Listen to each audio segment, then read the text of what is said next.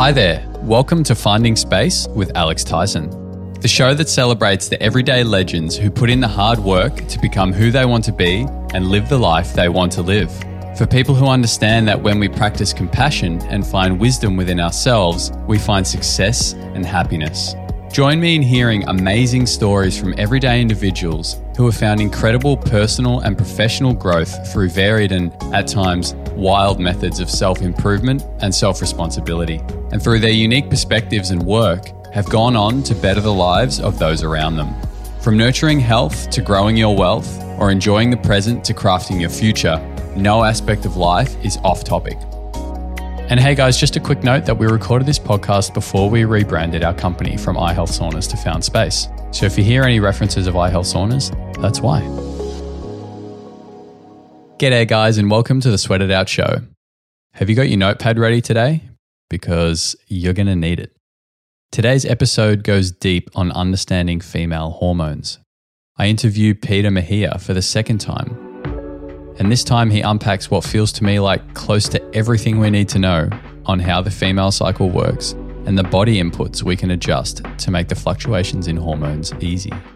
Peter Mejia is a certified acupuncturist based in the Gold Coast, Australia, who specializes in female hormones and treating conditions such as PCOS and endometriosis by addressing lifestyle factors. Today, we talk in depth on the four phases of the female cycle what the change in hormones means to mood and symptoms, and seeing that hormones aren't the problem, building awareness around caffeine consumption, adenosine and its effect on tiredness. We dive deep on endometriosis, how our daily choices lead to issues down the track, and the importance of taking responsibility for your health. If you're someone who has any sort of symptoms related to your period, listen up. And if you're someone who is in some form of relationship with someone who has symptoms related to their period, listen up. Also, guys, I got to address the elephant in the room. There's no getting around it. This interview is two blokes talking about periods of which we have never experienced before personally. if this is you and you're seeing it through this lens, I implore you to look beyond that and take in the absolute wealth of knowledge Peter shares on the topic here. I promise you will not be disappointed. This episode of Finding Space with Alex Tyson is brought to you by Found Space. Make your home a place of wellness to live a long and healthy life. Visit foundspace.com.au for more information. And so I give you Peter Mejia. Peter, thank you so much for coming back on the podcast. It's an absolute pleasure to have you here, mate. Thanks for having me again. It's always a pleasure to have a chat with you. Yeah, no, it's it's really good, and um, I like what you were just saying off air maybe we'll uh, we'll share some knowledge bombs with people and um, but it's funny you say that actually because what we're talking about today is something that is kind of mysterious i think for a lot of people yeah um, certainly for a lot of women here talk about endometriosis or even just hormones in general i think there's a lot of misconceptions out there or lack of understanding as to the the influence that hormones play on the body and what they actually are and so I'm excited to get into that with you. Yeah. And I can't wait to talk about it because it is a, um, you know, there's a lot things that I have a, a chat with um, many of my clients, which are predominantly female. I'd say, you know, there's only literally a handful of men um, in my current client list and the rest of the women. And they're all, they've, they've all come to me because they haven't really found the answers to um, their hormones or, you know, there's a lot of misconceptions. So, you know, period pain, PMS, you know, is it normal? um, what's what's an acceptable level of pain, and um, you know if it's affecting their quality of life, as it is when they come in to see me. Um, what can we teach them? Because as you know from our previous podcast, before before I am a um, you know, along with being a practitioner, I should say I'm an educator. That's that's my thing with people. If you're not learning why you're in your current situation and how to keep yourself out of that situation, then I'm not doing my job. That's just my personal opinion. So when it comes to women and their hormones, um, if you're doing things on a day to day basis, if you're eating things on a day to day basis, um, or you have a perceived thought of what health foods are, and they are different from person to person. So a classic example would be an excess consumption of histamines and a heavy blood flow or exacerbation of endometriosis symptoms for one, and re-educating them on what what sort of foods they can tolerate, even if they are healthy, and what foods they should probably be reducing or omitting um, for a time period in order to achieve their goals. Yeah, beautiful. Man, this is going to be good. Let's get right into it then. Maybe start from a bit of an overview. I mean, women have different phases during their cycle. What are those phases typically? How can someone, uh, I guess, be aware of them? And what are our hormones actually doing during those phases? So there's it's it's actually quite complicated, but to simplify it so that people can understand, it's essentially broken down into four phases: the menstrual, the follicular phase, the ovulatory phase, and the luteal phase. And another way of looking at it that's a lot easier for people to understand is your winter phase is your menstrual phase, your follicular phase, which is, um, you know, coming after the bleed up to ovulation is known as your spring. And uh, ovulation is known as summer. Wait, did I get those right? So was it winter, spring, summer, yeah, uh, winter, autumn, and then we go into autumn. Oh, sorry, spring. Yeah, yeah, we go into autumn. So I, I do get them confused, but um, that's why I had to recite them again. And so I think if um, women understand their phases of their cycle in that form, um, it gives them a, a rough grasp on what they should be doing. So a classic case would be winter. Winter is, you know, traditionally cold in most countries, except for, you know, up here in the Gold Coast, it's not as cold, although Gold Coasters think it's cold. Um, so I'm traditionally from Victoria, so I don't really feel it as much. But the point being is a time for hibernation. It's a time for respecting your body and slowing things down. And so in, you know, traditionally in a lot of cultures, you know, the time of bleeding was a time of regeneration and rest.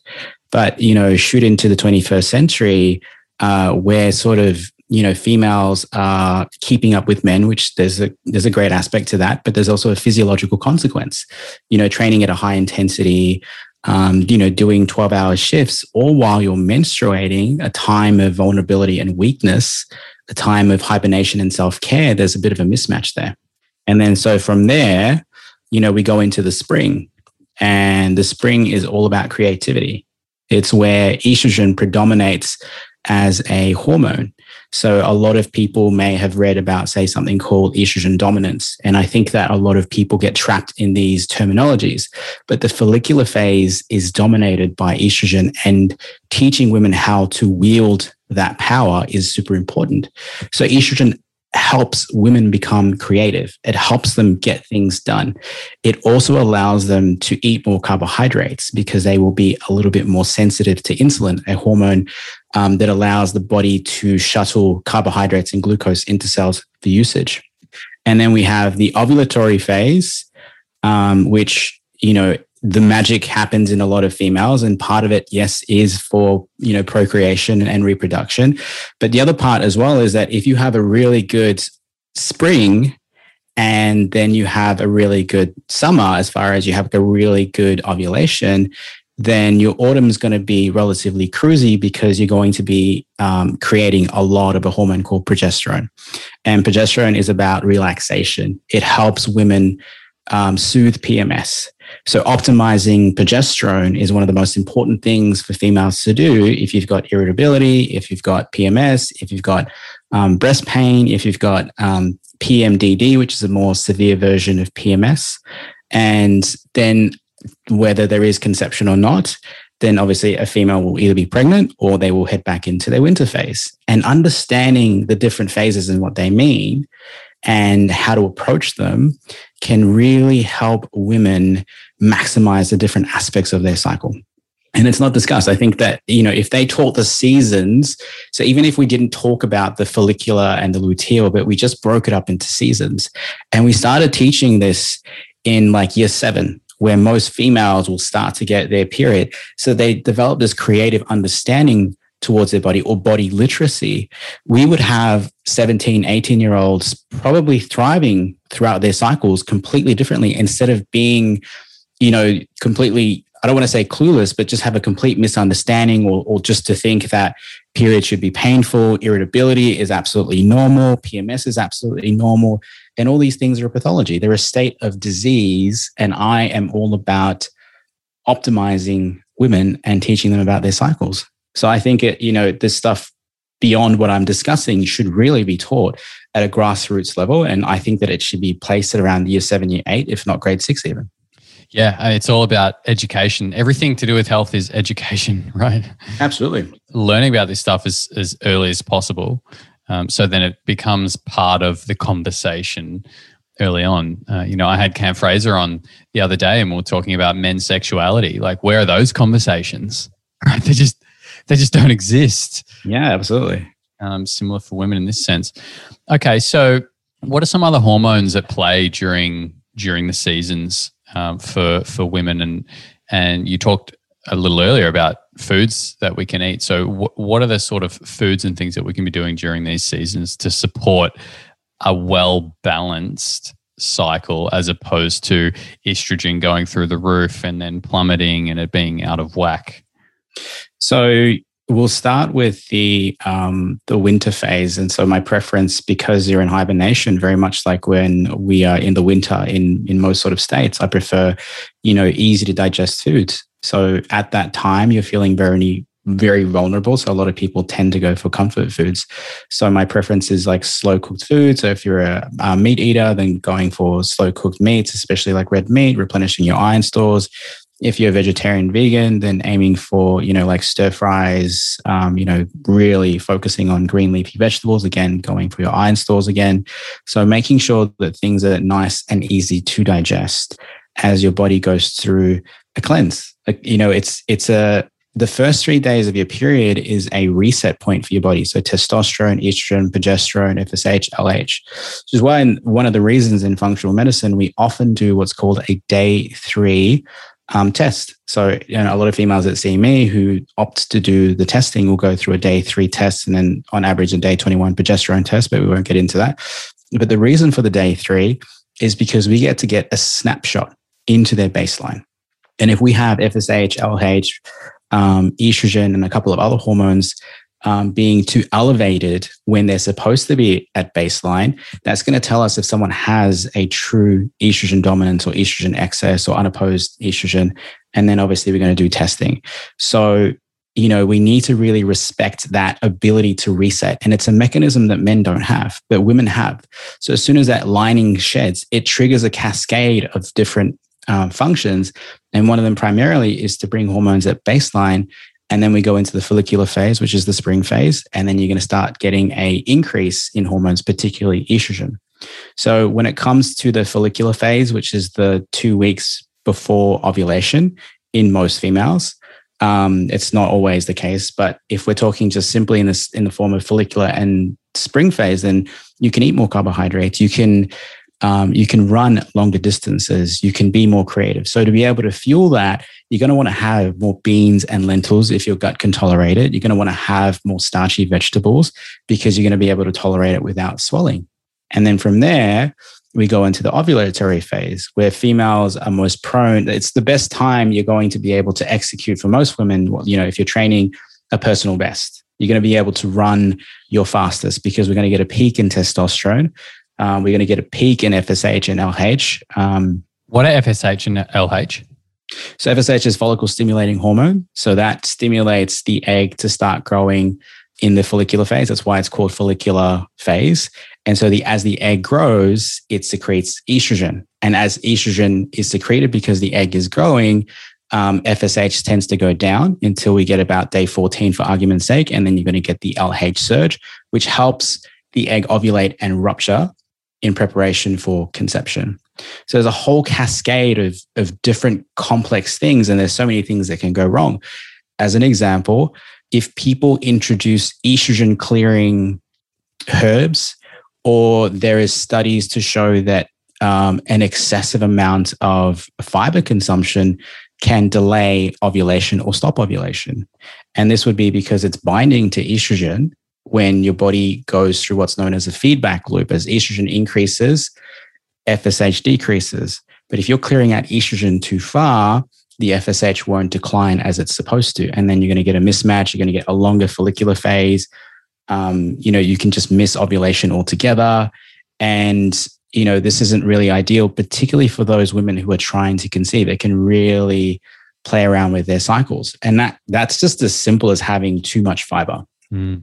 So people that, you know, as an example to, to sort of clarify, people that are having, you know, mounds of chia seed, chia seed pudding, flaxseed, hemp seeds, and things like that. All that stuff is phenomenal. But my preference is to introduce that stuff post ovulation at a time that you need to facilitate detoxification um, in the luteal phase. You want to be able to bind to any excess of estrogen so that you can avoid PMS, as an example, or try and avoid PMS. Okay, so after after ovulation, then we want to reduce estrogen in the body. You want to stabilize it.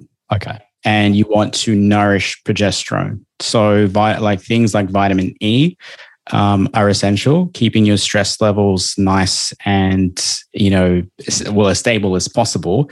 Um, and you do that, you know, there's my, you know, some of my favorites that I often um, suggest on Instagram are things like lemon balm tea, uh, tulsi tea. There are herbs like ashwagandha that a lot of people use, really trying to reduce their cortisol levels so that you're teaching the body that it's the luteal phase. The luteal phase and its dominance in progesterone is all about stabilizing the lining of the uterus and allowing more blood vessels to go in there because should there be conception or the seed attaching into the uterine wall, you're going to want to make sure that there's enough blood vessels and nutrients coming there. Mm-hmm. So it's a time to slow down. So after you've done your PB at the gym during your ovulatory phase, where you've done like a, a nice big 200 kilo deadlift and you're really happy, it's time to switch into more um, easy to digest food. So you might actually want to be very, I think women should be very mindful of the fact that one of the roles of progesterone is to slow down the transition of food through the stomach.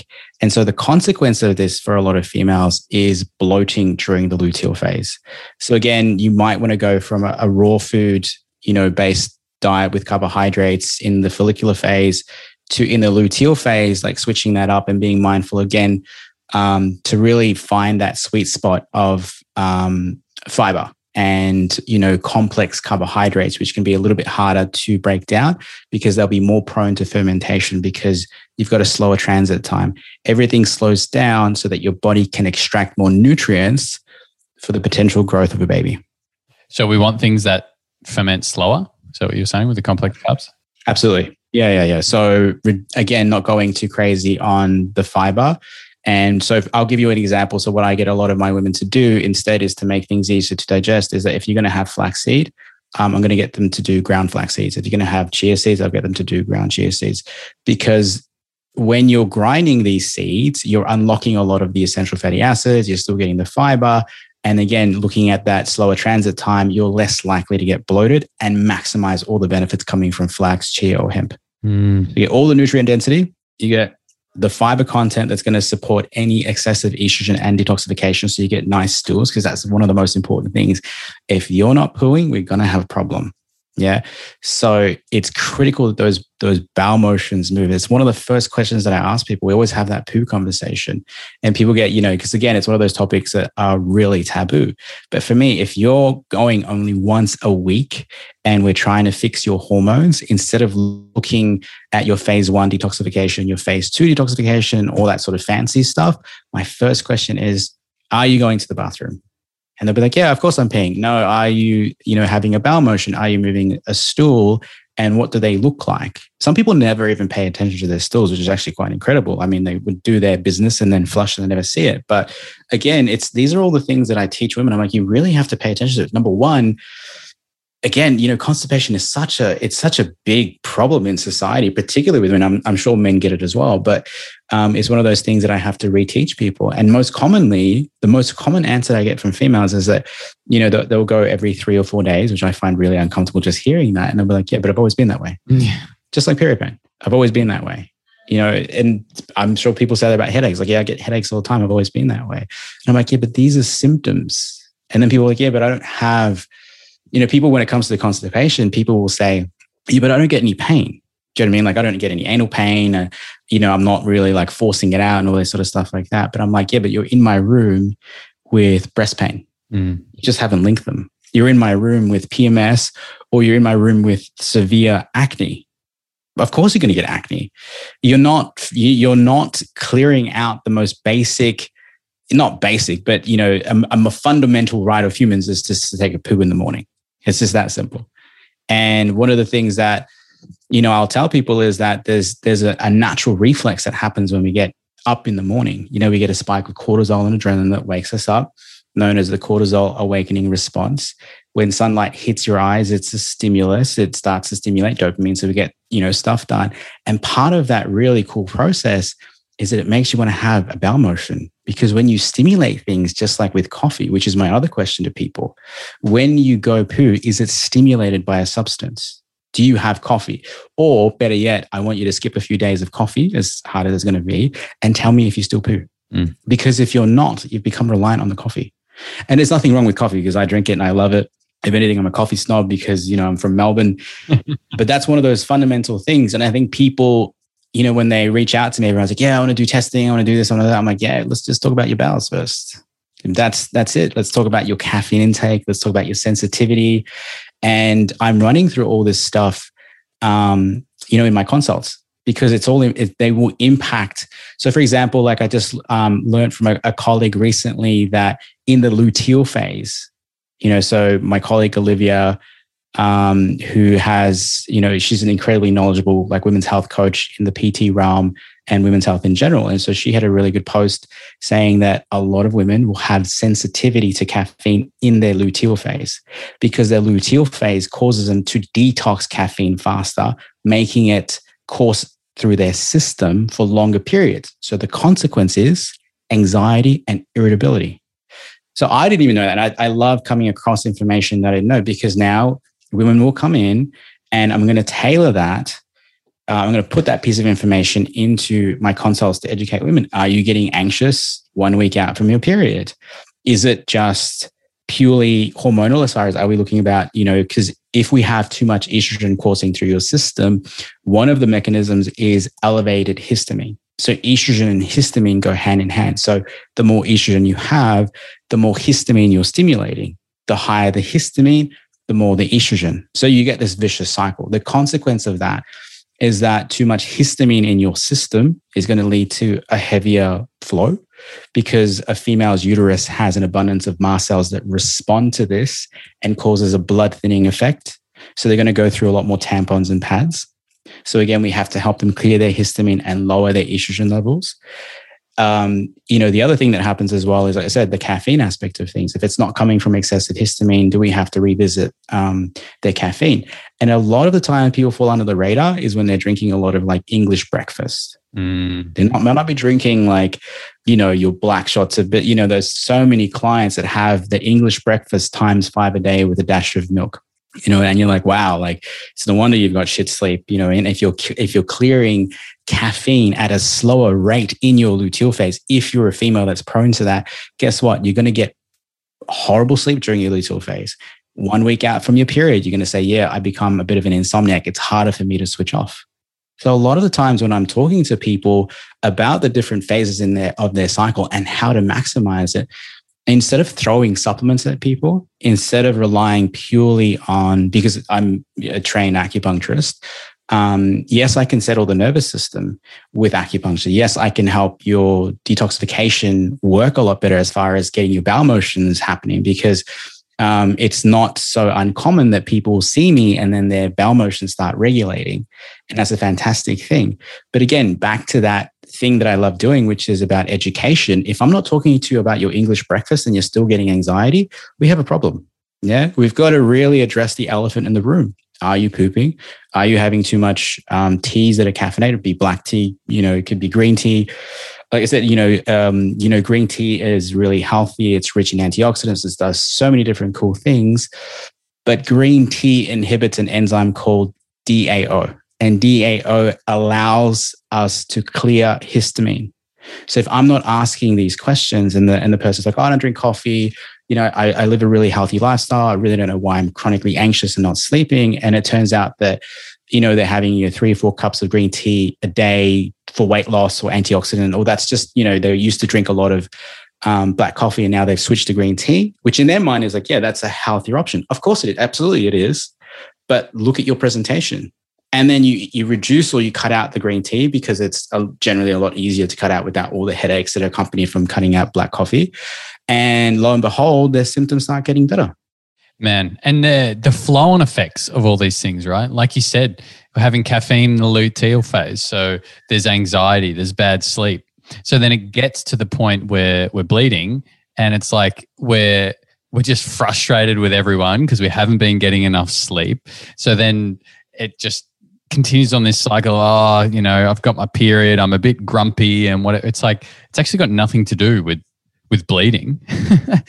oh, absolutely. And people also blame it on the hormones. Yeah, yeah, exactly. Oh, it's oh my hormones are out of whack or whatever. And it's like, well, actually, it's all of these factors within your lifestyle that are leading you to that point. It's a, it's not the actual process of just of bleeding in that moment or, or your hormones. It's it's everything else that we're plugging into our body uh, that's getting us to being that point of irritable or grumpy or whatever it is. You know. Yeah, I had a case, um, you know, recently where I had to like rehash this to someone, and and you know when we dissected it together in the room, because this is what I help you know women do is like, all right, cool, we're gonna dis- we're gonna dissect your food, we're gonna dissect your lifestyle, we're even gonna dissect your your mindset and and and reframe how you think about hormones. Where you know you're you're pointing the finger at your hormones being out of whack, but is that just the symptom of something else you're doing? So I had a, a case study where um, a client's like, I'm, I'm getting really bad sleep. I'm getting, you know, breakouts. I'm getting constipated. I'm getting bloated. I'm like, cool. So tell me how you wake up. She's like, all right, cool. So I get people to run me through their day. And she's like, yeah, I wake up. What time do you wake up? Because it's all about circadian rhythms as well. If you're waking up at 6 a.m. and then 8 a.m. and then 9 a.m., we're going to have a problem. And she was waking up and within, you know, probably the first 10 to 20 minutes, like many people, um, she was having a sort of black coffee. and from there, you know, um, coffee obviously gets broken down. And then I'm like, sorry, cool. So when's your next coffee? She's like, probably between, you know, 11 and 12 because I get really tired. So, okay, cool. And then she's like, yeah. And then I'm having another cheeky one around two, three. And I'm like, okay. So, and, and she's like, I'm not going to lie. They can be doubles. so I'm like, you can have you know, three doubles. And, and my God. the next question was like, how much water are you having? Water? I don't know, 500 mils. I'm like, yo. So with you know, let's go back to the bowels. Yes, you know, coffee is a stimulant, but it's also very dehydrating. And you can become desensitized to the stimulus of caffeine. So in the beginning phases, when you have caffeine, it stimulates you and you have a bowel motion until you get to the point where you start becoming resistant to its stimulus. The cortisol comes out, adrenaline comes out, but your cells and your brain are no longer responsive. So what happens? We need more of it. We go from a single to a double. And then the 11 and 12, so one of the mechanisms that um, you know happens with caffeine. So when people are on caffeine, I say, look, we're gonna we're gonna try to get more longevity out of your caffeine instead of just being mean and saying, you know, cut it out. And so when you one of the molecules that makes us sleepy is something known as adenosine. And adenosine helps make, make us sleepy. And in the morning, for a lot of people, when they're getting that haze, they're getting that grogginess, um, your adenosine hasn't been cleared properly. So you need to actually continue to, you know, get moving in the day, get sunlight, um, you know, get some easy, you know, go into a fasted state or whatever you need to to give your body a break and let your body to continue to get rid of the adenosine. Once it's cleared, about an hour to two hours after waking up, you can have caffeine and you're less likely to have the craving around one, two, because you've cleared your adenosine. But if you wake up and the first, one of the first rituals or habits that you do is have like a really strong coffee, then you don't clear out that adenosine. Eventually, the adenosine of, let's just say Sunday will build up onto Monday. You know, you call yourself, you're having Monday itis as an example that many people say. And so you have that early caffeine and you've got the adenosine from Sunday building into the Monday. By the time you, you know, 11 or 12 o'clock rolls around and the caffeine is detoxified, you're going to get this all this adenosine, which is this. It's a it's a you know very um, it's a molecule that makes us tired. It's going to hit you in, in like a ton of bricks. Yeah. So naturally, you're going to want a double shot, and you feed that cycle, and you end up with a third coffee. Or you end up with terrible sleep because then you have that late coffee between 1 and 3 or even 4 p.m. for some people, and not everyone can clear out caffeine. And what happens the next, what happens at nighttime is that they're like, I just can't switch off. It's like, well, of course you can't. You look how much caffeine you've now, you know, got coursing through your system. And then on Tuesday, you repeat that same cycle because on Tuesday, now you, are you're, you're tired because you're not getting in your, to your deep and your REM sleep because you're overstimulated. And then you're not clearing adenosine properly. And you feed that cycle until one of two things happen. You become ill, you catch a cold or a flu, Because remember, when you, a lot of the times when you catch a cold or the flu, that's your body trying to shut you down. It's that I've had enough.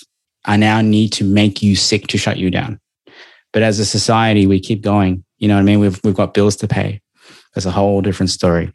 Oh, man. I mean, this is the conversation right here. Anyone listening, this gets me so excited because this is this is the crux of it man. The flow on effects of all of these small choices that we make. And that was the perfect example there talking about adenosine which builds up as like this sleep pressure right? And so then when it kicks back in after that second coffee or when you need the second coffee because it kicks back in it's worse right? Yeah. and then like you said you just touched on briefly then when we have the caffeine in our system we can't go into deep sleep in the evening. And it's the deep sleep which helps remove the adenosine buildup that we've built up throughout the day. And so then we get up the next morning, we're groggy. We need to have a coffee because we're still half asleep because we've got all this adenosine that we've built up over weeks because we've been having a coffee every day or two coffees every day. You know, oh, we take it easy on the weekend because we just have one. Right. And it's just, it gets me excited because it paints a really good picture as to every single thing that we do in our health, uh, every single input that we put into the body and into the mind has an effect. Whether that be something like coffee, like black coffee, and, and I know this because I used to be addicted and have experienced exactly what you're talking about, um, or whether it's the foods that we put in, it is all related uh, whether we get that sunshine in the morning or in the afternoons. And we can talk about circadian rhythm a bit later. It's all connected and it all has an impact. And it may have an impact in the immediate, or it could be hours later, or it could be days later, or it could be weeks later. And we need to assess the foods we put in, the how much water we're drinking. Eh, I mean, let's talk about stools for five minutes, Peter. I mean, like this is one of the most critical bits of data that we can get from our body, right? Yeah every time we go and have a bowel movement, take a look at it. Like, what does it look like? What does it smell like?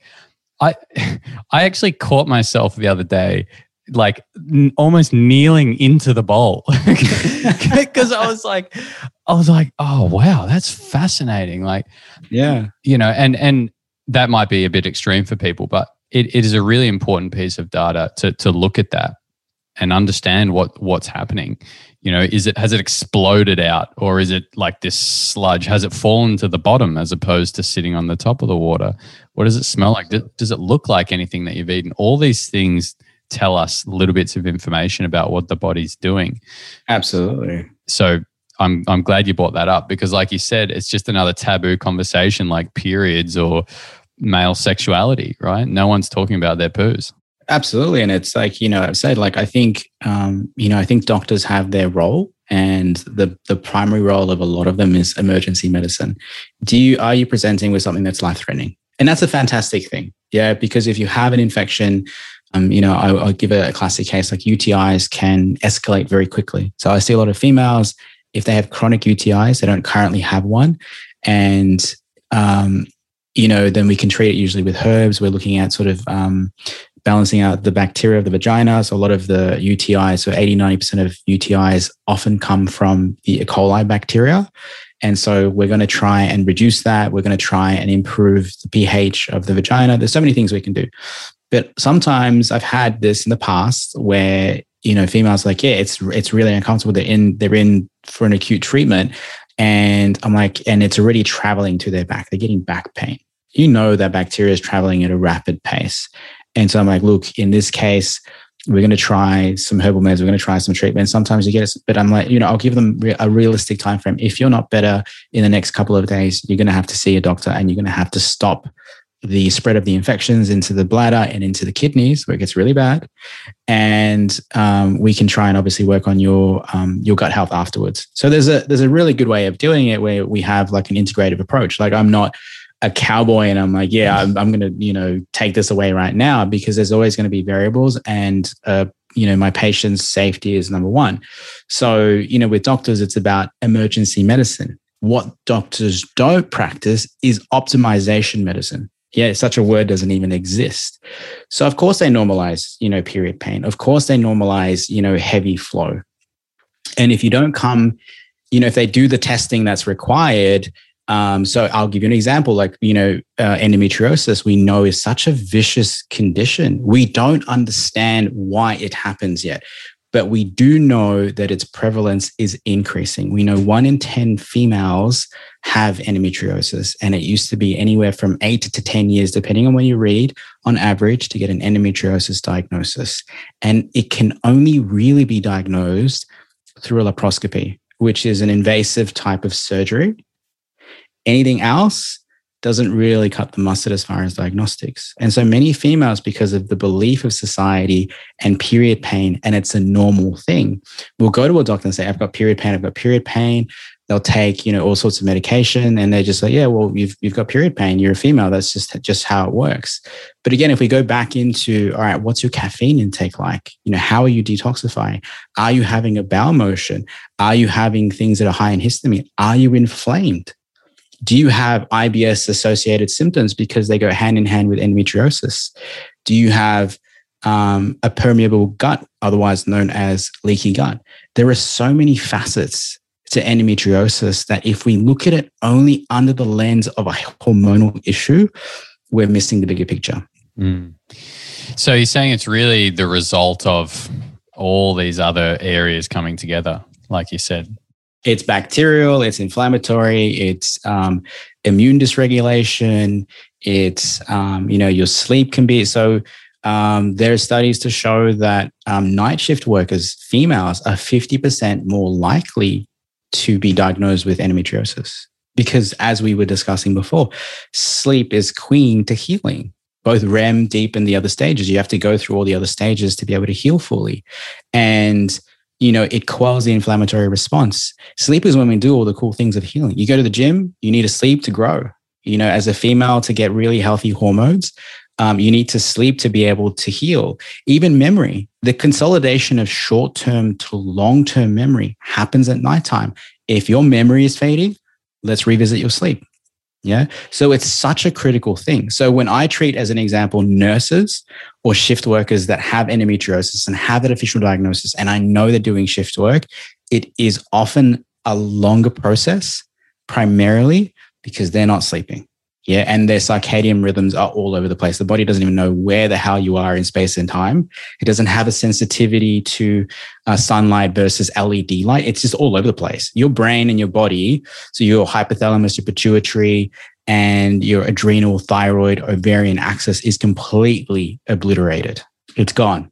Anyone listening who is a night shift worker, I beg, please if there's any way to stop doing that work, please do it because it's so detrimental to the health, unfortunately, to the health of the body. Oh, absolutely. I mean, it's classed as a as a carcinogen. But people, I mean, we need nurses to do, you know, the the um, night shift workers because obviously people get admitted to emergency medicine. So, um, you know, so for me, it's like, all right, cool. How do we mitigate as much of the brunt of the work you're doing? Let's okay, let's revisit your stress factors. And this is one of the things when it comes to treating endometriosis is that we're looking at your gut health and the bacterial link. We're looking at something called LPS, which is a bacteria. I'm sorry, is a byproduct of um, you know endotoxins in the stomach, um, which can create a lot of immune dysregulation and an inflammatory process. Um, where you know we we talk about things like you know unfortunately there is a, a strong link um, it's not a causal factor, but there is a strong link between endometriosis and childhood trauma. Yeah. So we're looking at that stress response. What was happening in that moment in time? That's fascinating. Oh, absolutely. And it's not for everyone. So, not, you know, I will always ask that question um, to females because when a female's body is trying to establish a complete connection between the brain and the ovaries and the uterus, it's a very sensitive time. And part of that is um, you know, trying to establish a connection. And then, you know, anytime someone goes through an extreme amount of stress, that's it's going to change things. And unfortunately, when it comes to endometriosis, or you know, anyone who's got trauma like PTS, you know, PTSD is a classic example. You know, anything that triggers that sympathetic state efficiently is going to have an effect on that individual. So if that poor female is going through sexual abuse or any sort of abuse that is a contributing factor in the exacerbation of endometriosis, it has to be visited. And for me, I use that because I know how strong my tools are as an acupuncturist to, to settle the sympathetic nervous system, to help gut, um, you know, function optimally, to help their bowels move. But at the same time, like I said, I'm a practitioner that likes to collaborate with other people. And I'll tell my client, I'm like, have you looked into the tapping method? Have you looked into cognitive behavioral therapy? Um, have you looked into art therapy? It, it, you've really got to gauge what works. Some people are very science based. They want a psychologist. Um, I've met people who've gone through uh, like you know endometriosis sufferers or, or other sort of trauma sufferers who have used um, art therapy. And when they tell me their story, they're like, you know, I, I tried a psychologist, I tried you know psychiatrist, I tried the medication as well. None of it really worked. And then I found my form of expression through painting. I painted my pain. So I was like, wow. wow. what does that look like? I was like, yeah, a lot of red. Um, it was incredible to hear to hear these stories, and and it's something as a practitioner I've always got my, um, you know, my eyes and ears. You know, I'm seeing them and I'm listening to them. I'm like, cool. I've never heard of that. I never thought of that. I should say, and there's no reason why other women can't express their pain and their trauma through painting or creativity. Mm. Um, and don't always need to be psychoanalyzed. Mm. You know, I think there is a place. I think there's a place for the Western aspect of psychiatry and psychology, um, but I'm sure many of the people listening to that have tried that and it's just not working for them. And then there's the creative field. You know what I mean? Um, we're very lucky now that we're getting a rise in things like kinesiology, you know, sound healing. There are other methods for people to heal, just like children. Some children are creative, some children are more logical, um, some are more visual, some are more auditory, some are more kinesthetic. And women men as well are no different. And as a practitioner, it's my job to try and pick that personality type out and say, this is how you're going to respond to my therapy. But I also think you will benefit from this. Yeah, it's like left brain, right brain. Some people like logical and some not. Oh, absolutely. That's fascinating. Painting pain. I just, I need to go and draw some pain, see what that looks like.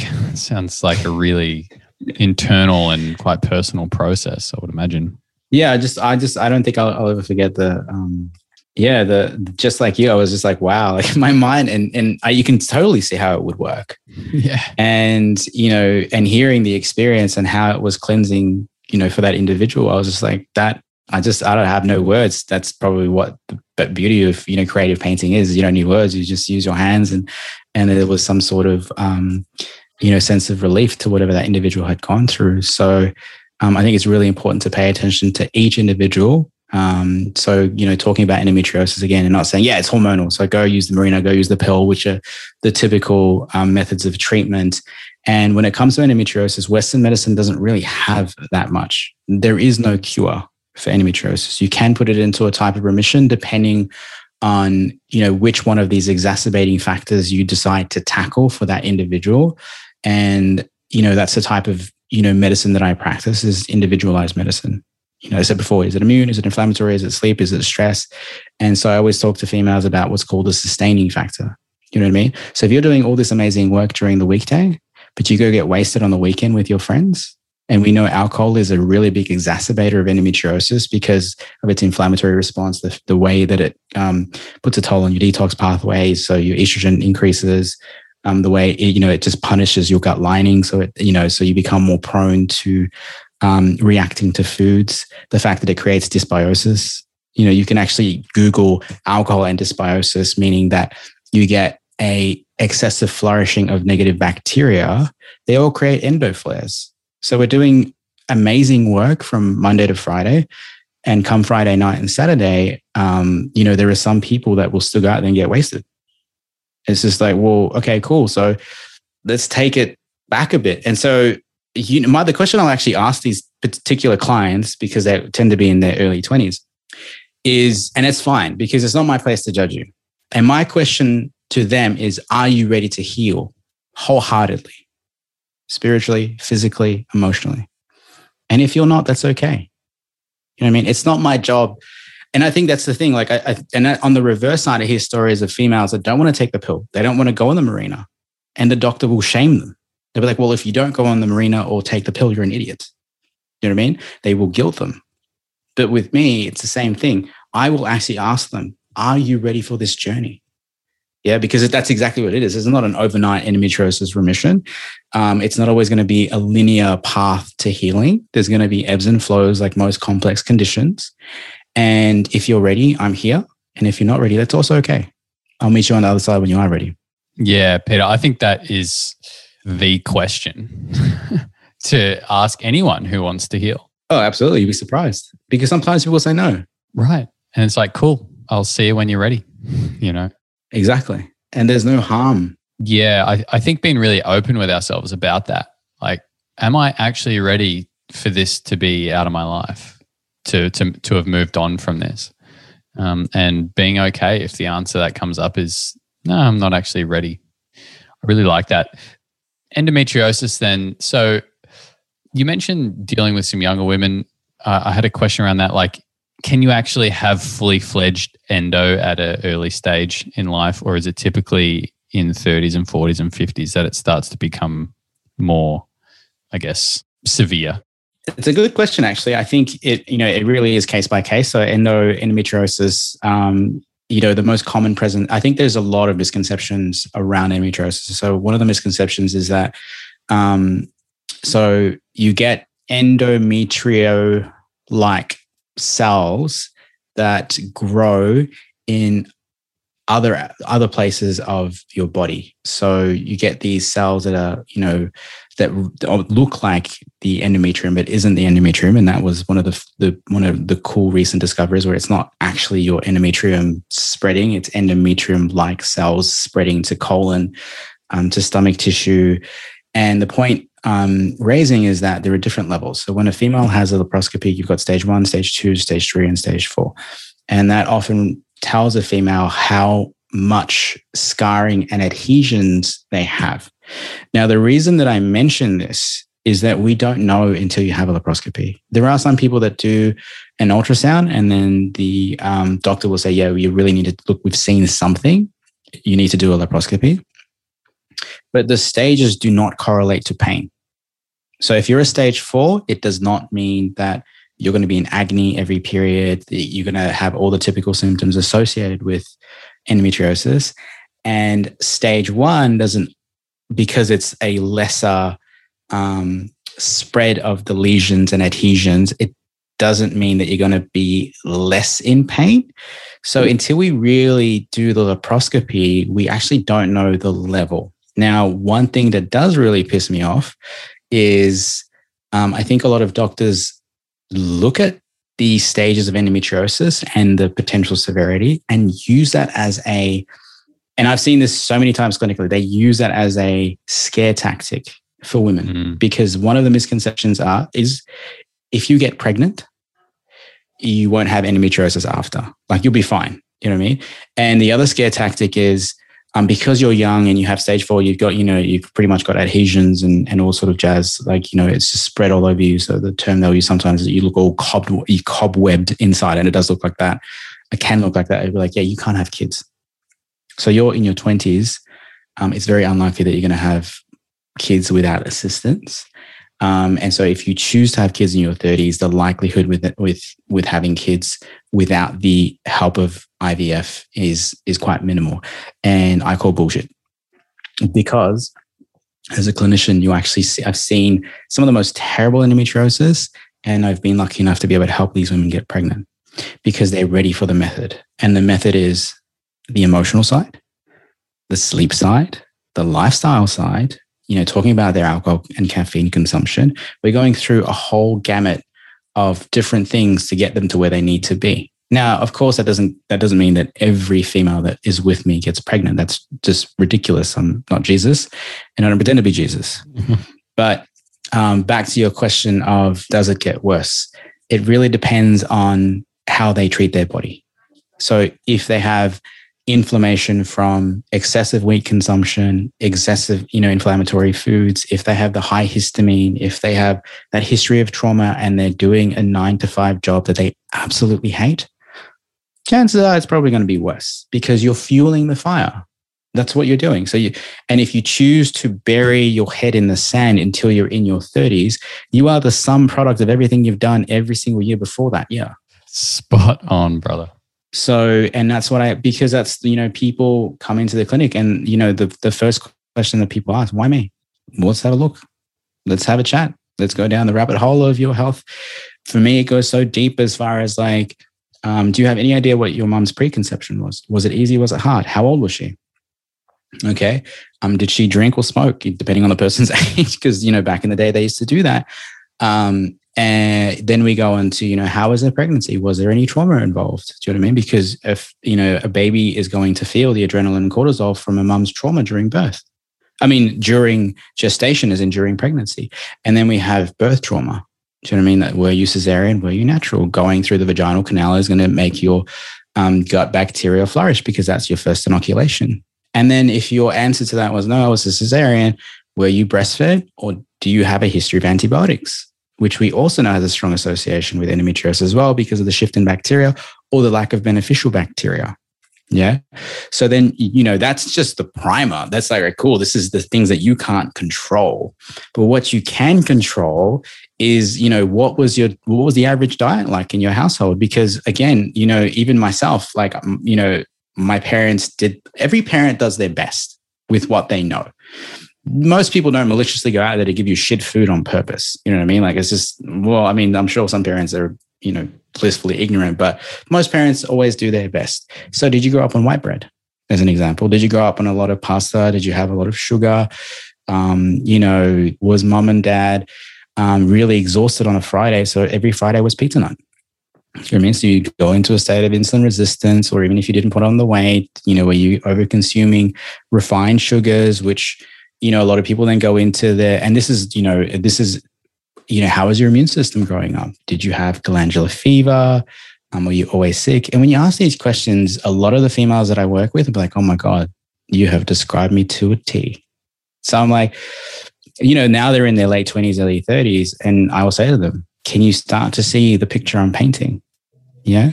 Everybody has a threshold, every person's vessel. Yeah. Your body is a Lamborghini. Treat it like a fucking Lamborghini. Yeah. Make sure you service that car, which no, nobody does with their body until they learn that it's, you know, sort of too late. Um, make sure you, you know, wash it frequently, hopefully. Um, take care of the interior and the exterior. And most of all, the most important aspect to the Lamborghini analogy is take care of the person who's driving the car because that's your mindset. That's how you drive your car. Yeah. You wouldn't be fucking shitting on a Lamborghini. And like I said, a lot of people are blissfully ignorant until they're ready to make that um, leap of faith and they're ready to work with you know practitioners to get down to their root cause. And so once I've painted that picture for a lot of females, they're like, "Wow, I didn't know it was that deep." I did like as in my my health history goes that far, and the impact. And so we go back to you are the sum. You right now, the person you are in front of me is the sum of everything that we've just discussed. This is a year by year where you're not shitting every day you're having, you know, recreational drugs, you're having alcohol. So you're putting a great toll on your antioxidant potential. And this is the outcome. For some people, it's autoimmune diseases like rheumatoid, it could be psoriatic arthritis. Um, you know, for some people, it's chronic fatigue, it's fibromyalgia. And that's the thing. It's just that until you decide to, to really wake up to your own accountability with your own health, because nobody's going to help you if you're not willing to help yourself. It's pretty simple go to whoever you want to. You can go get a million pins of, of acupuncture and take all these herbs and see the guru. But if the guru didn't tell you what your problem was, which was accountability, we have a problem. I just wanted to marinate on that for a moment there. wise, wise words. We got to own our shit, man. Quite literally, we got to look at our at our shit, but our own mental stuff super super powerful. I like the lamborghini analogy. Um, for me it'd be a ferrari over a lambo but uh, um, yeah i mean just i just we just need to replay that. I'm going to be listening back to that it's just that's what it's all about. And what i love is we are the sum of how we've spent every single day it's the things that we do every single day um, for the previous however many years you've been on the planet up until this day, your physical and emotional and spiritual body is the expression of that. Absolutely. And so, if you want something to change, you need to change what you've been doing every single day to help facilitate that. Because if you keep doing the same things, nothing's going to change. Absolutely, and it's the um, which is the other question I'll I'll ask you know I'll ask a lot of my question uh, my clients, which it really sounds like quite silly as a question, but when I explain it to them, I'm like, do you believe you can get better? Because you're so busy with the diagnosis, people become their diagnosis. They become their endo. But that's I'm like, I'll say to them, like, Jenny, you are not endo, you are Jenny. If Jenny believes that she can heal, I'm here to facilitate that healing through nutrition, functional medicine, acupuncture, Chinese herbal medicine. But you have to believe you can get better. Or you are your diagnosis because of what your doctor told you, and it's game over as far as the mindset, because what the mind believes is what what comes into existence. That's not an airy fairy thing. You know, like I like to teach people about the work of Joe Dispenza. Yeah. You know what I mean? Uh, just breaking the habit of being yourself. And this is part of the complexity of any chronic pain disorder or any complex disorder. The person's brain has actually changed because they've been suffering for such a long time. Often people will go to other practitioners that are natural. Like I've been to a naturopath, I've done that and it's failed me. And I'm like, did they treat the person or did they treat the diagnosis? There's a big difference. Yeah. And people are like, what are you talking about? Well, did they hear your story, Jenny? Most recently, I had a client who, beautiful client, and you know there was the uh, a lot of thyroid adrenal sort of components to it. And you know she's seen a lot of integrated gps and she's seen so many different people. And i just remember saying to her tell me your story. I, I don't mean tell me about your disease but tell me about what's hurting you. Tell me about what's making you tick and not tick. What keeps you motivated what doesn't keep you motivated. Because if we can't figure that out we're in trouble. You won't take the herbs that i give you. What is your purpose for getting better what is the why behind feeling better? Because if you think that it's just, I want to feel good, like I just want to have more energy, mm, it's not compelling enough. But if you say, I want more energy to play with my child on the playground, we elicit emotion. It's completely different. And asking those really important questions with people will change their therapy. And people are like, I never thought of it that way because people were treating the disease, not the person. Which is just a symptom of of how we've been brought up as to think, well, I've got this problem, I got arthritis, so I need to treat the arthritis, as opposed to I need to adjust the way I've been living. Oh, absolutely. Which will change how my body expresses the problems that it has. Yeah, absolutely. And this is where, you know, we go back to that trauma therapy. I'm not saying again, I'm not saying that I'm I'm I'm a psychologist or a psychotherapist or um, you know any of these things but those really important deep questions can set people free. And sometimes people just need to speak verbal diarrhea. And as as practitioners we just need to sit there and and breathe with them. You know what i mean? Because their breath changes as they start telling a stressful story. And so as a practitioner if you control your breathing and you try and mimic their breathing you can transform their breathing in that moment in time subconsciously because they'll start mirroring you. And so you've changed their breathing. And we've discussed this before. Breath is a foundational aspect to humans. Are you getting enough carbon dioxide and oxygen exchange? You know what I mean? Are you breathing through your nose? Are you a mouth breather? Because simple things like that are going to change the parasympathetic, the sympathetic. It's going to change the way you heal. It's going to change the way. And again, so when we're talking about um, you know, treatments towards endometriosis and people are talking about stress and anxiety. I'm like, cool. Let's just practice some breathing. Well, this is the this is the breath work that you can do, like box breathing. Um, there, you know, there are different types of, you know, count methods.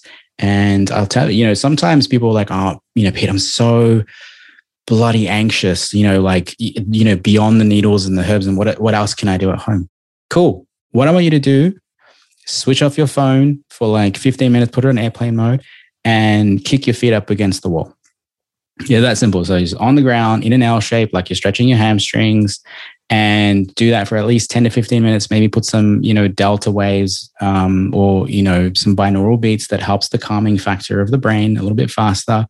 But the simple benefit is put your hand on your belly and breathe only through your nose. Slow things down for 10, 15 minutes. And when you do that, part of the mechanism is when your feet are up, the blood is going to pool into your heart and your heart is going to receive that message of the blood flowing easily to the heart and it's going to slow down naturally. It's a fast way of slowing down that heart rate.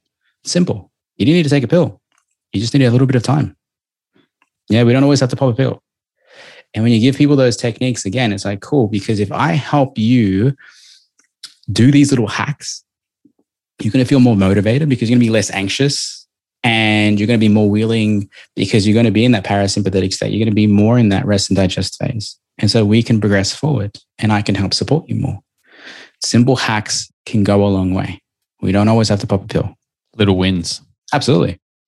So, if I'm suffering from endo symptoms or just generally my period is always an uncomfortable experience, I'm, talk- yeah. I'm talking on behalf of the greatest greater consciousness yeah. here. I'm just pic- I'm just picturing you with long hair. Sure. um, we've kind of touched on it already. Uh, you know, I, I, I can look at my sleep um, minimize stress, take some deep breaths. What what are some other typical places, and and is it as simple as there's some good kind of foods that I can move towards eating more of, or is that on a case by case basis for you based on what they're exhibiting? I think it's um, I think when it comes to endo, it is very much a case by case basis. But the first thing that I tell females is is number one, mindful eating. Yeah, that's that above all. Like if you're if I'm giving you like um, the recipe for um, a really good smoothie and you're scoffing it down because you're too busy, then I've already lost mm. because you're not going to get all the nutrients from that. So mindful eating is is sitting down, it's breathing. Um, you know, it's looking at your food. Um, sometimes people take it to the level of giving thanks for their food, and then you know, chewing your food. Yeah, because when you chew your food, it's going to be broken down into the finer molecules that we need. It starts the digestive process with the enzymes in your saliva.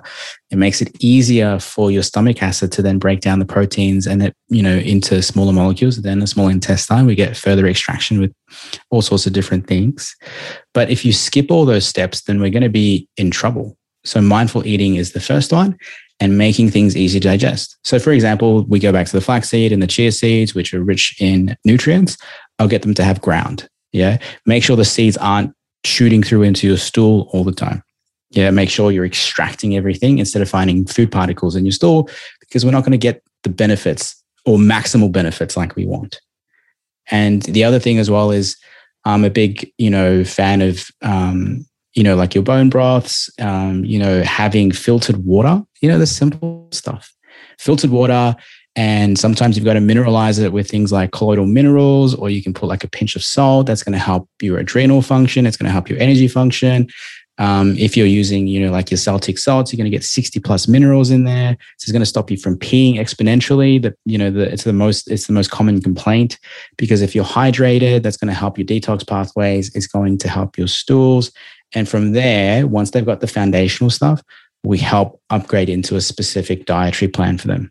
And a lot of the times it's like, look, minimize your weight, you know, because it is such a, I don't like to be too crazy with people in the sense like, oh, cut out wheat, cut out dairy, whatever. It is a case by case. Um, a lot of females with endometriosis can tolerate um, dairy unless you're all out, you know, lactose intolerant.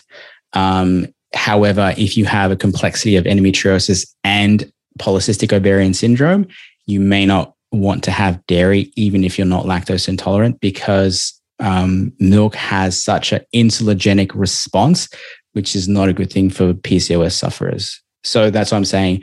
Often endo rears its head with other diseases or, or common female problems.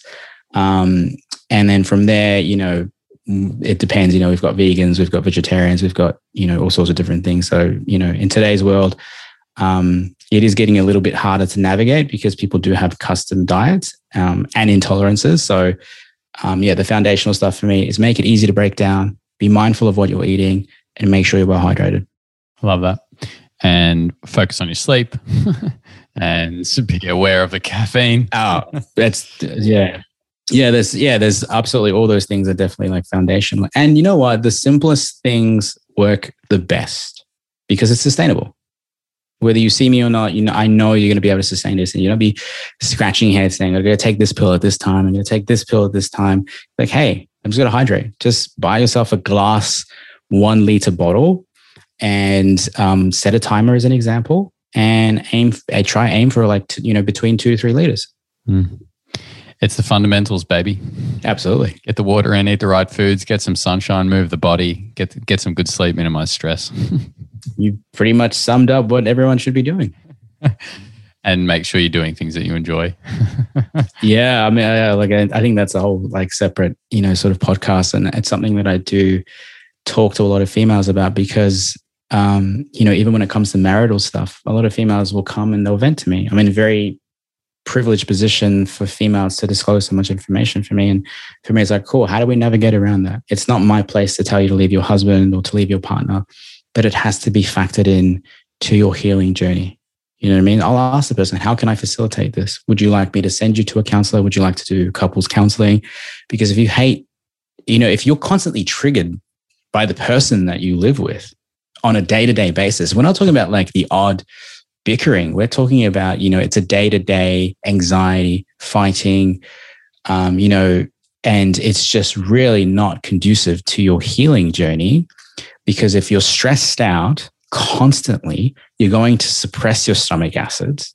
So even if I give you the method of like eating good, you know, eating good food, the very specific supplementation, you can't even do the most basic thing, which is to break them down with your stomach acids because you're chronically stressed. Because that is part of the mechanism. When you're stressed, your body doesn't give a shit about digesting things. It needs to survive. Yeah. This is why if you eat when you're angry, you're probably likely to get bloated. Yeah. Goes in there, stomach acid suppression, boom, or you lose your appetite.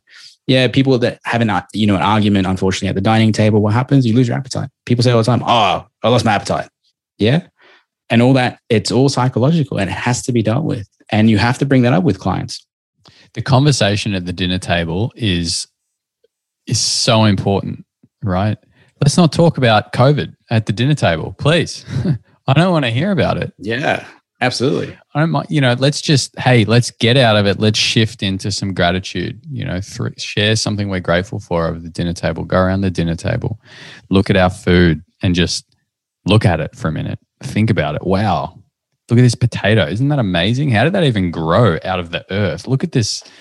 You know, I'm eating a lot of fruit at the moment. Look at this rock melon. How did this get created off the vine and it's just this beautiful meal and orange and hydro like let's connect in with the food um, so it allows our body to get out of that stressful state um, like you said so we can digest and assimilate our food well.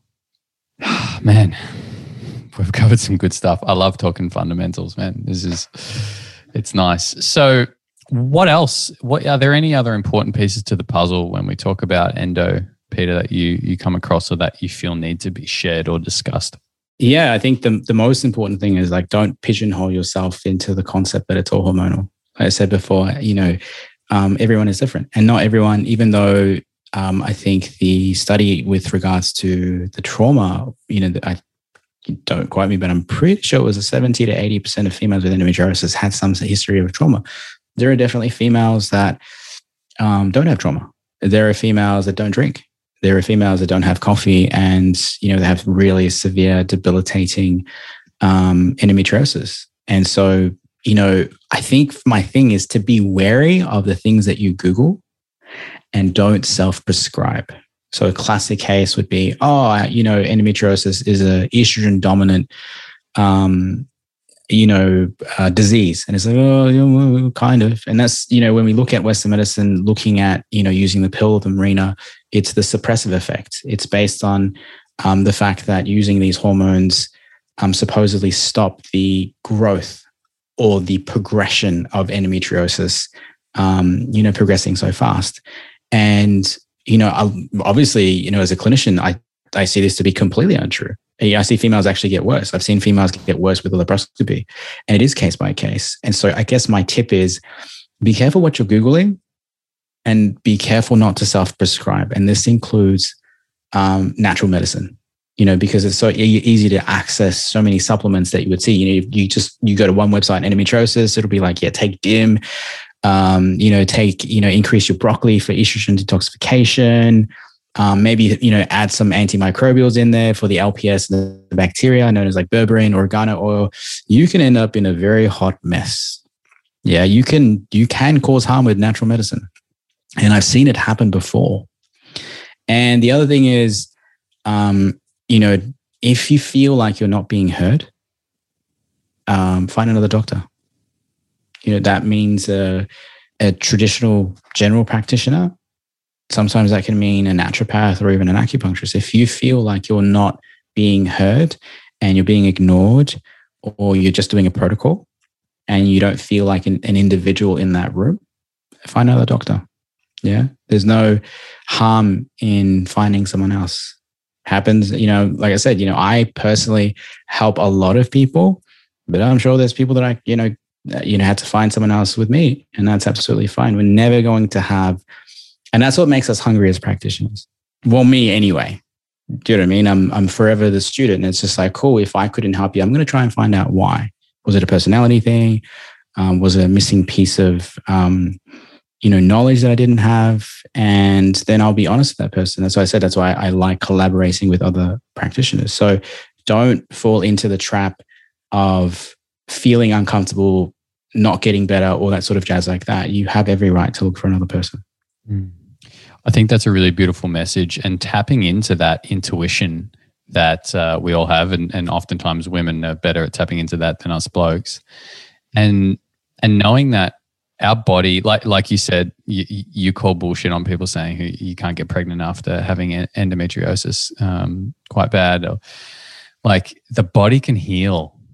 The body knows how to heal. It can heal these things, um, and if you're not being heard, or not feeling that you've been listened to or feeling like what you've been told's incorrect, like move on, find someone else. Absolutely. It goes in levels. You know, you have to fulfill the, the psychology, feel safe with the person you're with. Once you feel you know safe, you have to be able to process your food. So we go down into the gut. And once you're processing your food and unlocking um, all the good nutrients and um, getting rid of any sort of bad bugs, then you know once we get those nutrients, all the good stuff goes to the lower level. So it's kind of like the chakra systems. You know what I mean? You can't you, you can't have one out of whack. You know what I mean? You've really got to try your best, and that's that self work.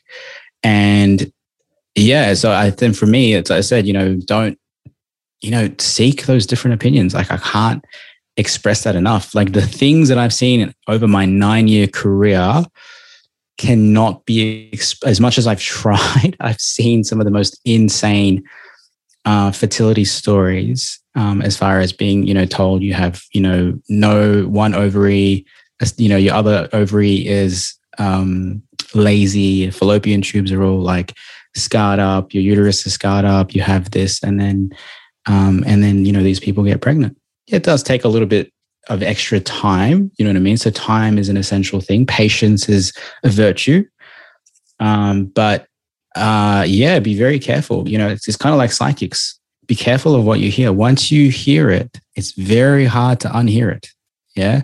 So that's my warning when people see practitioners or doctors that um, say, yeah, it's game over for your fertility. It's game over for your endometriosis. You're going to need a hysterectomy. Hysterectomy still doesn't cure it. It's a very complex pattern. And that's why I say to people, if you have, and this, you know what, this actually goes for any gynecological, um, you know, complexity.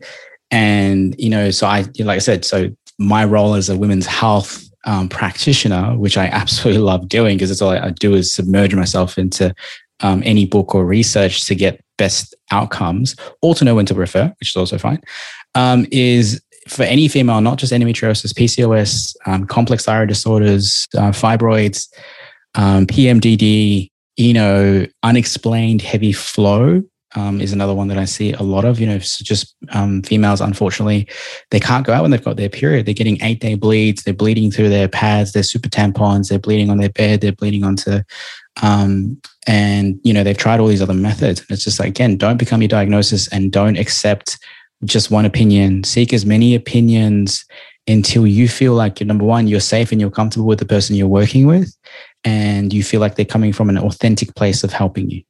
Yeah. And that's what I'm saying. It goes for any gynecological reason. If you feel like you're not being heard, if you feel not you're, you're not getting the appropriate testing, you know, it's the beauty of Instagram now is that we can find people that have really good content that you can tell is authentic. You know, you can tell it's probably written by them, or you can tell they have a passion for their niche I'll never forget when I made the leap of faith. I'm like, well, when I pitch, when I categorize myself as a women's health um, practitioner, I'm chopping out 50% of the population. And it was scary because you're like, well, that's 50%, you know? And I'm like, but at the end of the day, the world will always reward those who chase their dreams and their passion.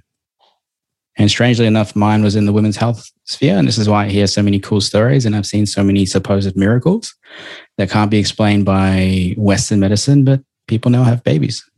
People are in an endometriosis type remission. The impossible is always possible if you believe you can heal. If you believe you can heal and if you want to heal. Yeah. mm. Peter, this has been so good. Uh, your passion is just glowing and and resonating. Um, I love it. I really love it. Thank you. It's a pleasure to be able to connect with people like yourself who are so just into it and and passionate. you know, we, we talk we talk about um, doing things that we enjoy. Tyler Tolman says passion is the word pass ion, like we pass electricity when we're in our passion. Yeah, I love that. Yeah, and even though we're uh, we're going through a, a Zoom right now, uh, I can feel it, and I'm sure everyone else listening can feel it. Um, your passion for this topic is amazing, and your depth of knowledge is incredible. So it's been so great to have uh, a bit over an hour of your time. So thank you so, so much. You're welcome. Thank you for having me on. Mm, it's been awesome. So, if people want to find out more about you, if people want to work with you or ask you some questions or just reach out, how can they do that? Uh, the easiest way, as I um, suggested before, is probably Instagram. You'll find a lot of my content. So I, I do post a lot of my free content to help people to, you know, give um, women ideas about endometriosis or, you know, complex um, gynecological issues. And then from there, most females can then reach out to me um, either through Instagram or through my website, which is hmhb.com.au. And you know, I look forward to to meeting, you know, these women that need help or feel like they're not getting answers. And um, you know, I guess my promise to people listening is that I'm always going to come at them in the most authentic way. If I'm the one to help you, I'm going to tell you. And if I'm not going to be the one to help you, I'm going to tell you. I love that. I, I bloody love that. It's so important in today's world. Um, you're sharing an amazing message, um, and Oh, I'm just grateful for this conversation, mate. Thank you so much. I don't have endometriosis. However, I've learned a lot. and um, yeah. I'm sure that there's um, plenty of women out there who, who have learned something as well, and men too, right? It's important that us men support our women with what they're going through. Oh, absolutely. Um, so thank you so much. And uh, I look forward to having you on again soon. All right. Thank you, Alex. Thanks, man. If you're enjoying the podcast, please leave a review and subscribe to stay up to date with the latest episodes.